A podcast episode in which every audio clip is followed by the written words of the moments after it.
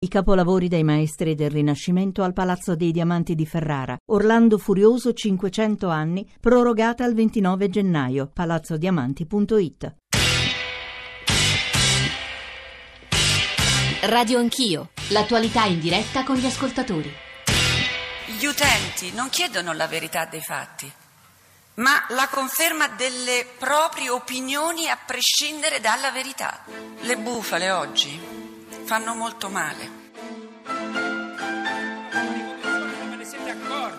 Ecco perché siamo 69esimi nella scala della libertà di informazione. Siamo ancora un paese semilibero, grazie anche alla vostra informazione. Che fortunatamente... È una solenne fesseria, no? Non si può dire che i giornali e i telegiornali sono i primi fabbricatori di notizie false nel paese con lo scopo di far Quando ero ragazzo, uno dei primi libri che ho letto sul giornalismo era Carte false di Giampaolo Panza. E lì i ecco. giornalisti venivano schedati, catalogati in asini, dimezzati, lottizzati, corrotti.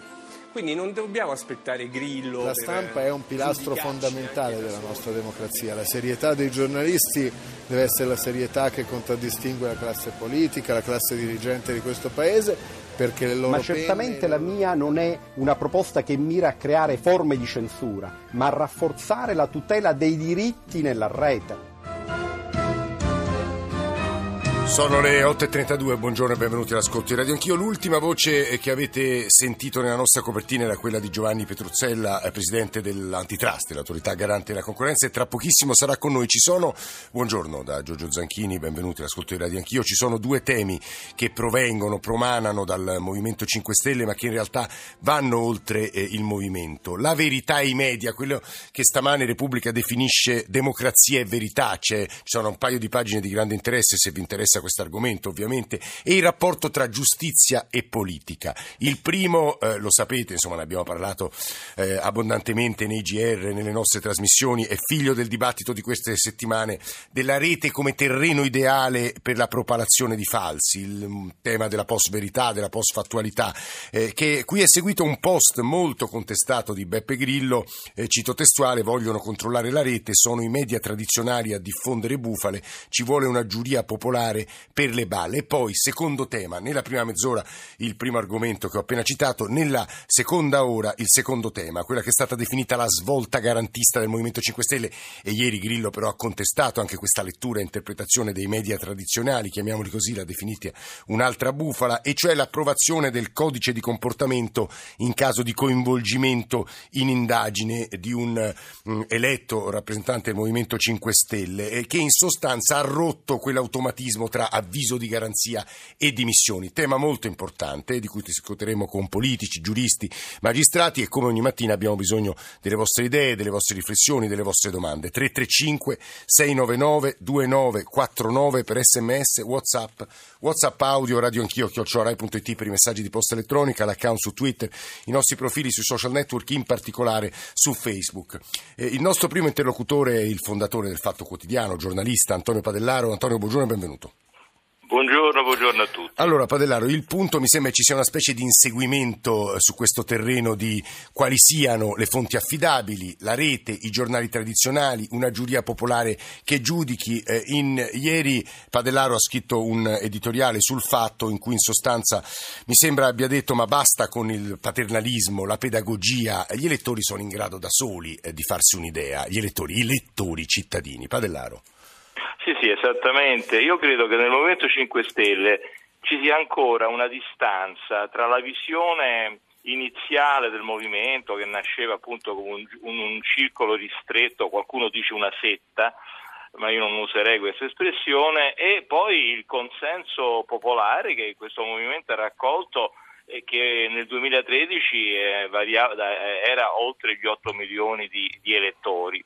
Allora, io credo che se Grillo e coloro che hanno le redini del movimento non capiscono che questa visione mm, molto anche rozza spesso, vendicativa, eh, di, di, chi si sente perseguitato da tutto e da tutti, non evolve, non matura in un rapporto con la realtà più serio, più meditato, ma denunciando tutto ciò che non va anche nell'informazione, per carità, eh, l'elettorato che non è iscritto ai 5 Stelle, non è che tutti quelli che hanno votato per 5 Stelle sono iscritti o vengono dal movimento, si sente sbalestrato, cioè si sente disorientato, è un problema che riguarda proprio il Movimento 5 Stelle se vuole restare una forza importante e anche una forza che ha delle ambizioni di governo. Beppe Grillo ha una parte di ragione. Ieri eh, Mario Calabresi, direttore Repubblica, ha detto bas- no alle difese d'ufficio da parte dei giornalisti, chiamiamoli Padellaro tradizionali, e non esiste una verità popolare, c'è il codice penale, però no alla difesa d'ufficio. Beppe Grillo ha una parte di ragione quando dice che i media tradizionali, ad esempio, nei confronti del Movimento 5 Stelle sono stati ingiusti hanno propalato balle, Padellaro. Ma certamente sì, nel senso che non è che hanno propalato balle, il Movimento 5 Stelle è stato visto fin da, fin da quando è esploso elettoralmente come una, una specie di, di, di, di, alieno nella politica italiana, è stato definito movimento antisistema.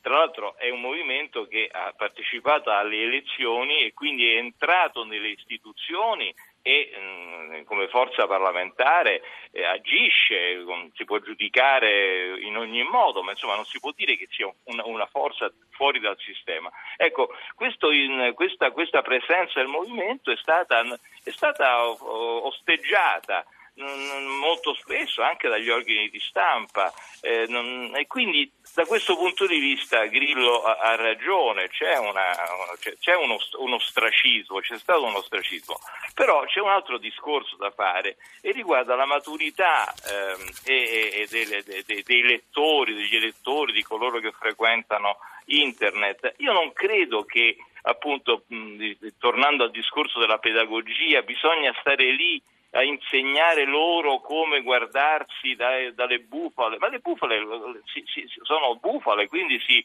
si, riconoscono abbastanza facilmente.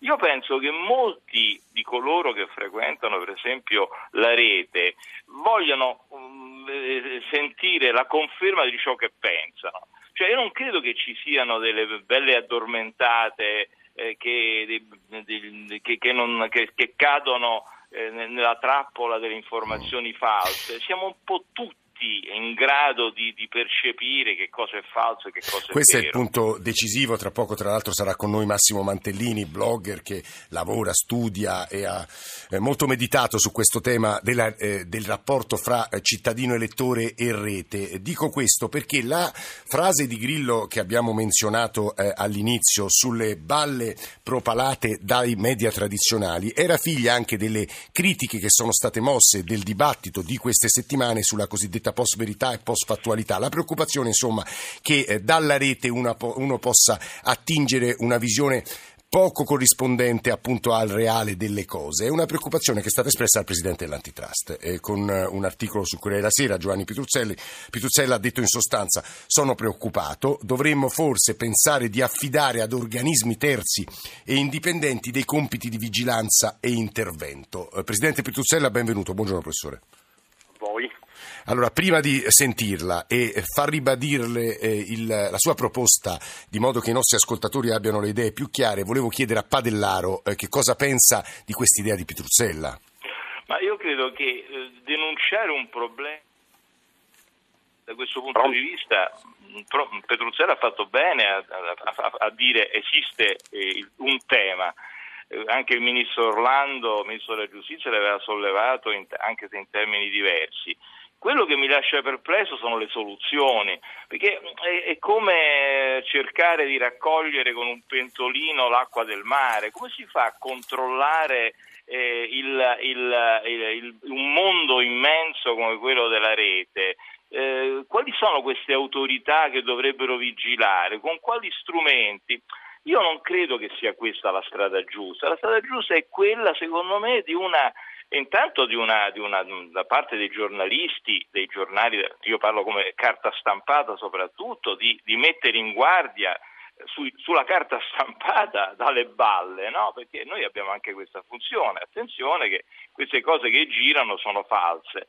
E secondo, ripeto, affidarsi alla maturità dei cittadini e anche quindi dei lettori che secondo me sanno perfettamente come distinguere la verità dalle bufale. Antonio Padellaro, grazie, è il fondatore grazie del Fatto Quotidiano, giornalista. Io eh, a Giovanni Pitruzzella leggo anche, ma le conoscerà benissimo, alcune righe di risposta ad un'intervista di Virginia della Sala a uno dei maggiori studiosi di nuovi media, molto ascoltato, con una visione a tratti apocalittica della rete e soprattutto dei cosiddetti over the top, cioè i grandi attori americani, e mi riferisco a Google, a Facebook, ad Amazon, alla domanda, eh, alla domanda su che cosa fare con il problema delle false notizie notizie circolante in rete risponde dubito eh, che i secondi possano, ehm, cioè il, i siti e, e, la rete possano ehm, davvero spingere le persone a votare in un modo o in un altro. Non credo che qualcuno possa partorire una falsa narrazione politica tale da convincere le persone. Le notizie false non aggiungono nulla a una seria e preesistente posizione ideologica. E poi la domanda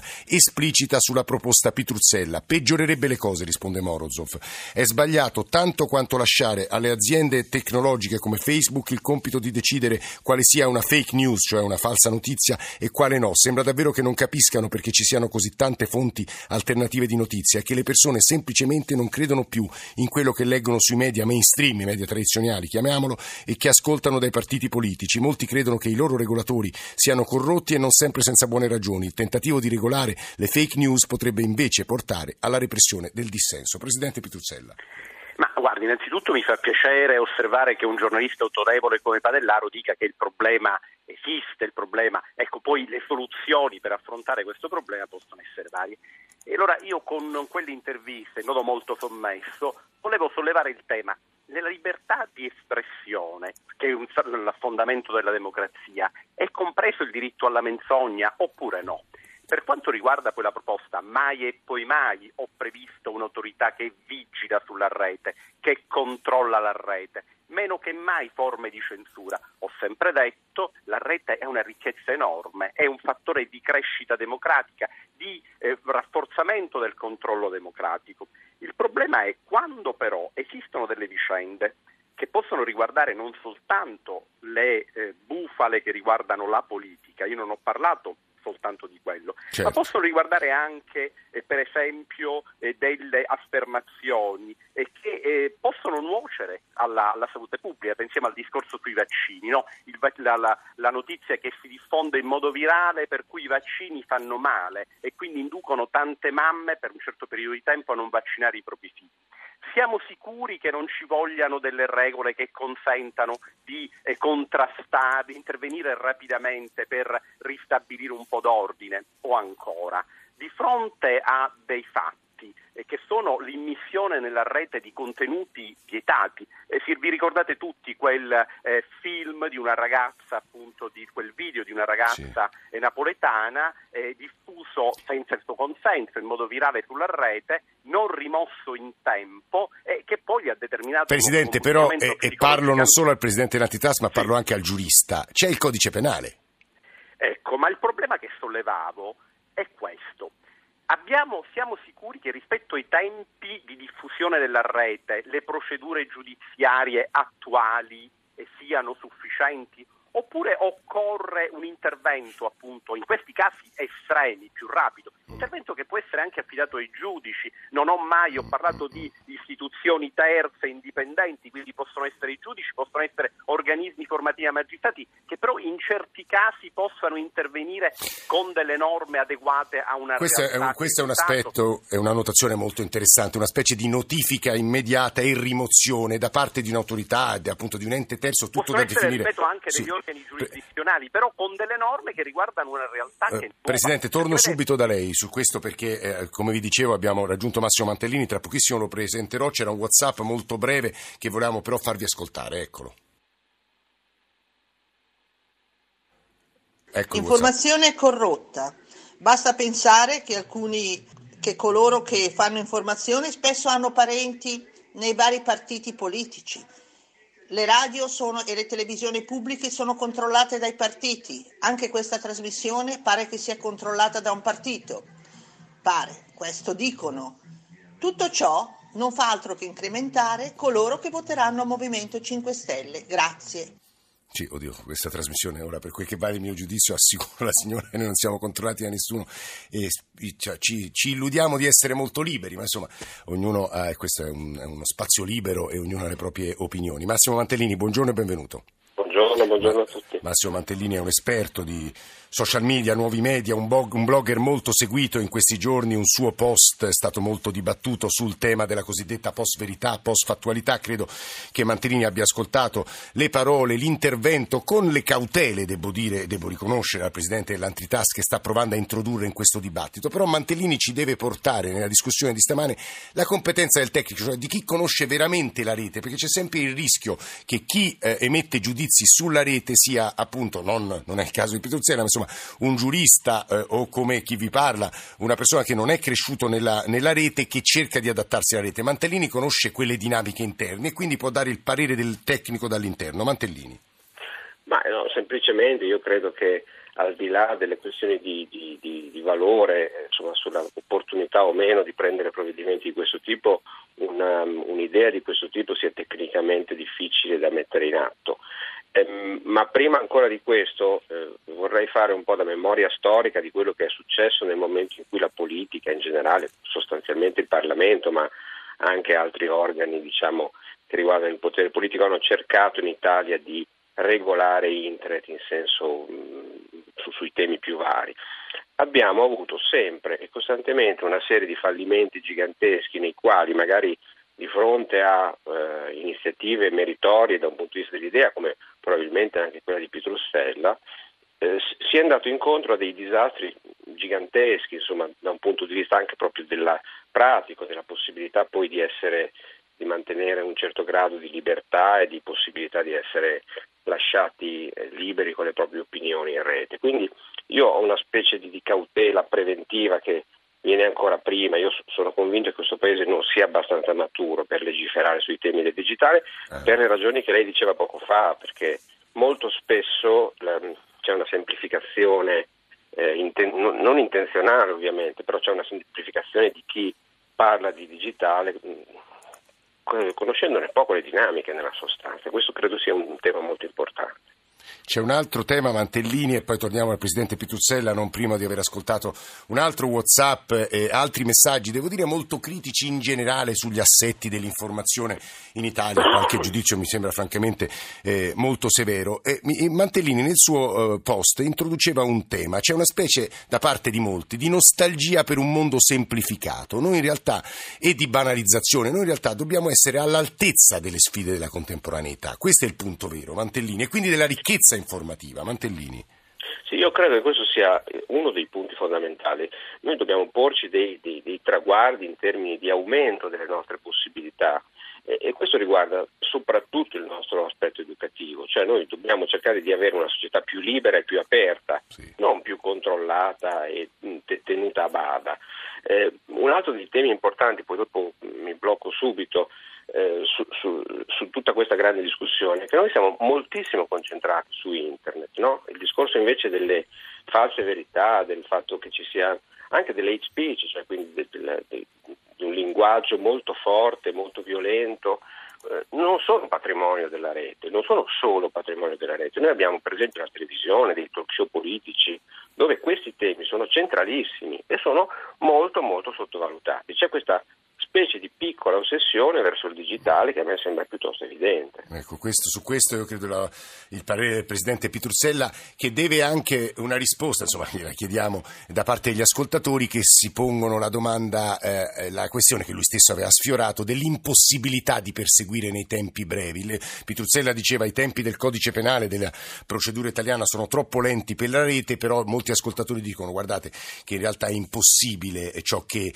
eh, immagina il Presidente Pituzzella. Un, eh, due WhatsApp e poi torniamo dal Presidente dell'Antitrust. Eh, buongiorno, sono Davide da Ravenna. Leggo i giornali, ascolto un po' in tutti i media. Cioè, non dico che c'è anche qualcuno che inventa proprio di sana pianta delle balle, ma l'informazione è frammentata. Sul discorso, faccio un esempio, sul discorso della bocciatura del bilancio a Roma. Tanti media, tanti televisioni hanno detto mai successo, una cosa mai successa. Invece in approfondimenti che ho sentito sempre in televisione è saltato fuori che in uh, altri casi, anche con la giunta Marino, uh, può entrare anche a Firenze. Allora perché questa informazione così parzializzata, così di convenienza? Uh, è questo che mi chiedo. Grazie. Buongiorno a tutti. Beh, io credo che il problema della condivisione delle bufale sia molto più grave di quello che si crede, soprattutto sul mondo dei social che ha dimezzato i tempi di comunicazione per fortuna o purtroppo e l'utente medio dei social è proprio quello che condivide una notizia leggendo titolo e guardando l'immagine ma senza verificare la fonte. Vedo tanta gente che, che condivide notizie del fatto quotidiano per esempio, pensando che siano vere e si indigna per questo. Credo che la soluzione migliore sia cultura, cultura, cultura in ogni sua espressione, in particolare cultura politica, cultura economica, quello che in questo momento è più importante. Grazie. E io torno su quell'espressione di Morozov che ricordiamo è bielorusso e ha posizioni molto critiche nei confronti della politica e del sistema dei media americano. Non credo, cito testuale, eh, che eh, i, ehm, ciò che eh, circola sulla rete possa spingere le persone a votare in un modo o in un altro. Non credo che qualcuno possa partorire una falsa narrazione politica tale da convincere le persone. Le notizie false non aggiungono nulla a una seria e preesistente posizione ideologica. Questo è un tema enorme che riguarda, ad esempio, il ruolo che avrebbero avuto i russi nelle elezioni di Donald Trump. Trump. Presidente Pitruzzella, come avrà notato ci sono moltissimi temi, ma insomma aveva ragione l'ascoltatore, cultura, cultura, cultura, confronto di fonti diverse, questo è ovvio, fa un po' parte della formazione di un cittadino che voglia essere un minimo maturo adulto. Presidente. Ma io sono d'accordo con, ha, con la persona che ha detto cultura, cultura, cultura. È naturale che il primo fronte per, per, per, per direi, maneggiare temi così complessi è la crescita culturale. E credo che questo dibattito sia, sia importante e spero che continui in toni civili e pacati perché è un dibattito che va molto al di là della politica quotidiana, della lotta tra partiti, tra forze politiche, eccetera. Qui si tratta di prendere consapevolezza di un problema e che riguarda non solo la rete. No? Uno dei risultati di questo dibattito è stato far vedere come il problema di un'informazione che può non essere corretta esiste e interrogarci tutti insieme se esistono però anche dei rimedi, anche giuridici, dove il diritto non è la panacea, non è la soluzione di tutti i mali, ma può dare il suo contributo per fare sì che appunto la libertà di eh, manifestazione del pensiero sia ancora più tutelata eh, rispetto al passato, perché vede c'è un bisogno di informazione, eh, di un'informazione il quanto più possibile corretta e, e certamente però appunto eh, non è detto che in questo momento viviamo nel migliore dei mondi possibili. Mm, c'è più informazione in circolazione, il punto è l'educazione all'informazione, cioè a saper leggere in questo vero oceano, Presidente, questo è il punto vero. Sì, questo è il punto vero, però teniamo conto e ancora una volta il nostro ascoltatore ha posto il punto sulla vera questione che c'è una differenza tra i media tradizionali e il mondo di internet, a mio avviso. Da una parte appunto l'informazione che viene immessa è enorme perché tutti noi siamo produttori di informazione, basta avere uno smartphone, un tablet e diventiamo produttori di informazione. Però poi il modo come questa si diffonde è molto è condizionato dalla logica di funzionamento di alcune piattaforme in particolare dei social network penso in particolare a Facebook.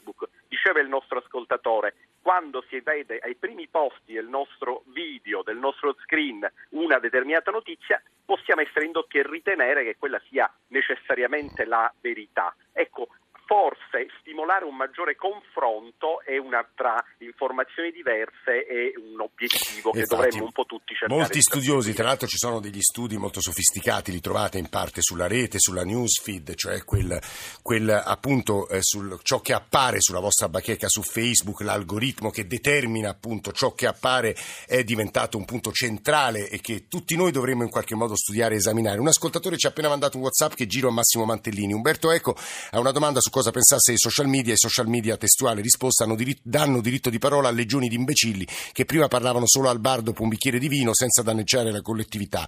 Venivano subito messi a tacere mentre ora hanno lo stesso diritto di parola di un premio Nobel. È l'invasione degli imbecilli. La TV aveva promosso lo scemo del villaggio rispetto al quale lo spettatore si sentiva superiore. Il dramma di internet è che ha promosso lo scemo del villaggio a portatore di verità. In realtà anche un genio come Umberto Eco forse aveva capito fino a un certo punto i social media. Aggiungo che in queste ore sui giornali stamane lo trovate c'è un post che sta facendo molto discutere di un eh, medico, eh, tra l'altro insomma anche uno, uno studioso, uno scienziato, mi sembra si chiami Borioni, che dice in sostanza io ho studiato e sui vaccini posso dire la mia, voi non avete lo stesso diritto di parola perché non avete studiato. In realtà qui semplifichiamo ancora, perché Mantellini bisogna introdurre complessità, non sottrarre complessità. Mantellini.